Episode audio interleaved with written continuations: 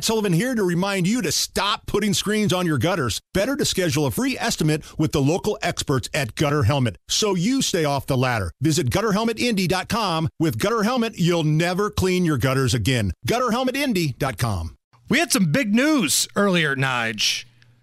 The Turtle, Mitch McConnell. Cocaine Mitch. He's announced he's stepping down Wow. as the Senate Republican leader this November. One of life's most underappreciated talents is to know when it's time to move on to life's next chapter. So I stand before you today, Mr. President, and my colleagues to say this will be my last term as Republican leader of the Senate. I'm not going anywhere anytime soon. However, I'll complete my job my colleagues have given me until we select a new leader in November and they take the helm next January. He's electric.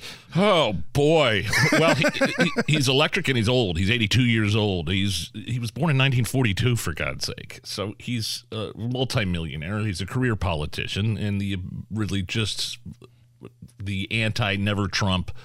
I mean, really kind of the last wall against Trump's agenda Right. um, in terms of MAGA. He is not the guy. Uh, he is as swampy as the swamp gets. So, for those of you keeping score at home, McCarthy, gone. McDaniel, gone. McConnell, gone. To me, it looks like we all pulled this off. We retired the McFailures.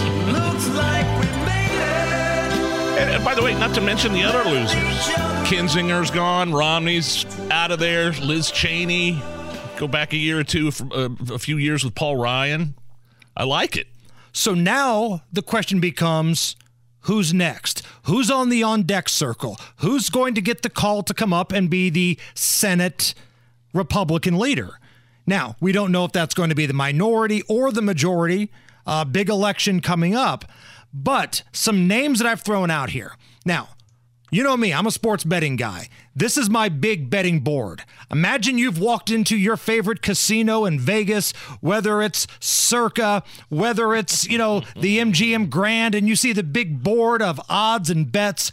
These are my favorites right now to replace Mitch McConnell. Tell me what you think. Okay.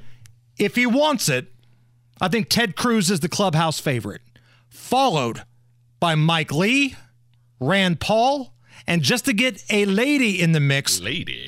Marsha Blackburn of Tennessee.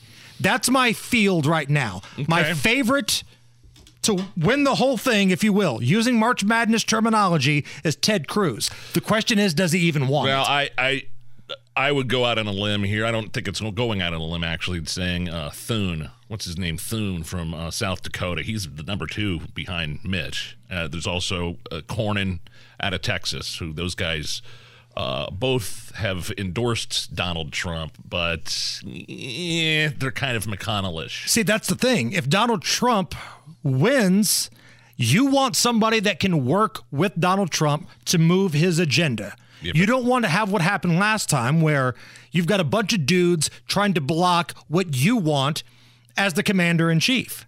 So that's why I'm going with Cruz, Lee. I'd love to see Rand Paul, and then Marsha Blackburn of Tennessee. So that's my short field tweet at us. Let us know what you think at Hammer and Nigel.